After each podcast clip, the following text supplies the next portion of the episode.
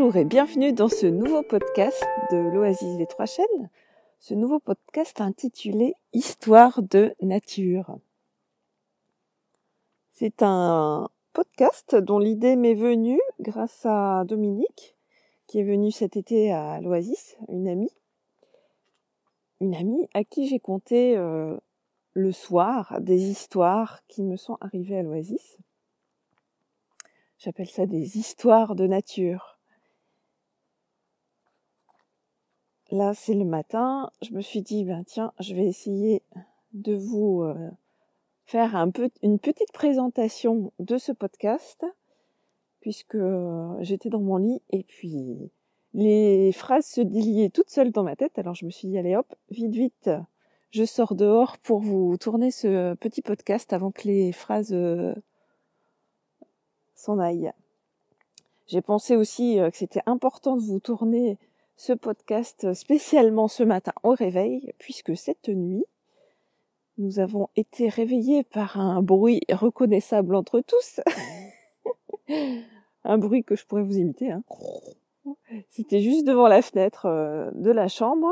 Et puis donc je me suis mise à la fenêtre de la chambre. Et puis je scrutais l'obscurité euh, de façon peine perdue, mais pas tout à fait perdue en tout cas pour euh, le côté son, puisque on avait donc deux sangliers, je pense. Hein. J'étais, je les ai pas vus pour les voir, mais je les ai bien entendus, qui étaient sous le fil à linge, donc euh, à peu près 10 euh, mètres de la fenêtre de la chambre. Je les ai bien entendus en fait se promener dans l'herbe sèche. C'est toujours assez c'est assez euh, curieux euh, l'expérience euh, d'entendre des sangliers comme ça qui sont vraiment pas très loin. Là, je les ai pas sentis parce que normalement, en fait, la première des choses, c'est qu'on les sent parce que c'est une odeur vraiment très très forte. Là, bah, il devait y avoir un petit peu de vent qui allait dans le sens contraire parce que j'ai j'ai pas senti l'odeur. Et puis, il y a il y a une sorte, ce que l'on ressent, c'est assez particulier. C'est il y a à la fois en fait euh, de la peur qui est un peu présente parce que c'est un animal qui est quand même très impressionnant. Et puis il y a à la fois euh, de l'excitation un peu comme quand on est enfant et puis on a envie de voir et euh, c'est c'est un peu le, le côté magique émerveillement en fait de la nature sauvage. Et ce que j'aimerais vous transmettre dans ce podcast Histoire de nature, eh bien c'est ce ce côté euh, magie, émerveillement, fascination, reconnexion avec la nature. Et alors, euh, les, gens à qui j'en ai déjà parlé, en fait, euh, ou les gens qui sont venus à l'Oasis, j'aime bien raconter ces histoires. Hein. Ça, ressemble un peu à des contes, mais c'est la vraie vie. C'est des, rencontres comme ça qui, peuvent avoir lieu et puis il y a des histoires fabuleuses à raconter. Donc euh, on m'a déjà dit, euh, ben, on a l'impression d'écoutant que c'est Muriel au pays des merveilles ou c'est le fabuleux le fabuleux destin de Muriel ou c'est Auto Africa quand on part en pick-up à, travers les pistes de terre battue de la Tejo.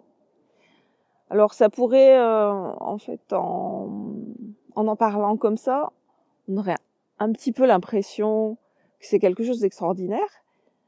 Mais ce que j'aimerais vous partager, c'est qu'en en réalité, c'est quelque chose de la vie de tous les jours.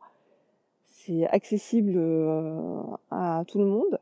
C'est simplement euh, une qualité de regard, une qualité de présence et euh, développer cette capacité de retourner un peu comme les enfants d'avoir ce regard euh, fasciné, émerveillé, et qui, euh, qui permet d'apprécier vraiment en fait les, les petits cadeaux qu'on peut recevoir. Alors euh, vous pourriez peut-être vous dire ah bah oui mais toi t'habites en pleine nature, moi je suis à Paris ou je suis dans une grande, une grande ville où ben, je sors pas beaucoup de chez moi, je prends la voiture et ben, c'est aussi en fait la vie que j'ai vécue euh, autrefois. Hein. J'étais sur Grenoble et euh, j'avais euh, droit au bouchon le matin et le soir dans les transports. Et c'est aussi pour ça que, que je vous fais ces, ces podcasts. Parce que ma foi, je peux vous partager ça et puis vous pouvez en profiter dans votre vie à vous. Et puis cette qualité de regard, vous pouvez la développer quelles que soient les circonstances de votre vie. Ça peut effectivement être une vie où vous êtes très en contact avec la nature, ou ça peut être une vie où ben, vous êtes peu en contact avec la nature parce que vous êtes, vous avez une vie de salarié ou où vous êtes souvent chez vous à la maison, où vous êtes souvent enfermé dans, dans le bureau. Mais ceci dit, cette qualité de regard, on peut la développer quel que soit en fait euh, le, lieu. Et ça peut être avec des éléments de nature, comme ça peut être avec des éléments euh, humains. on peut, euh, on peut aussi avoir cette qualité de présence et puis profiter de petits cadeaux, que ce soit avec des enfants, que ce soit avec d'autres personnes.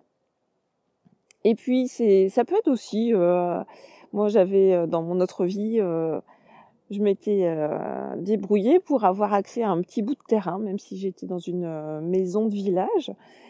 Donc j'avais Roger qui m'avait prêté un petit bout de terrain à cinq minutes en vélo et c'était le côté magique que j'avais réintroduit aussi par, le biais du jardinage. Bien, donc euh, ben, c'est la petite présentation que j'avais envie de vous faire. Je vais donc dans les différents épisodes euh, que je prévois de vous enregistrer, euh, dans les histoires que je raconte aux gens qui viennent à l'Oasis, j'ai envie de vous raconter plein d'histoires. Alors, je pense que les premières, ce sera sur les sangliers, parce que ça a été les premières rencontres quand on est arrivé à l'Oasis, mais même avant qu'on arrive à l'Oasis, quoi genre euh, la première nuit. Enfin, voilà, je vais pas dévoiler. Voilà, les, premières histoires, ce sera sur le, les sangliers. Après, il y en aura tout un paquet aussi. Euh... il y a des histoires extraordinaires. Il y en a une sur le, le coucou, qui est vraiment extraordinaire. Donc c'est un oiseau, le coucou. J'ai euh, des petites anecdotes aussi avec euh, des salamandres. Oh, c'est absolument, c'est magique les rencontres avec les salamandres parce que ça n'arrive pas très souvent. Donc c'est vrai qu'il y en a une aussi, bon elle est toute très rapide mais qui est très sympa avec euh, un triton.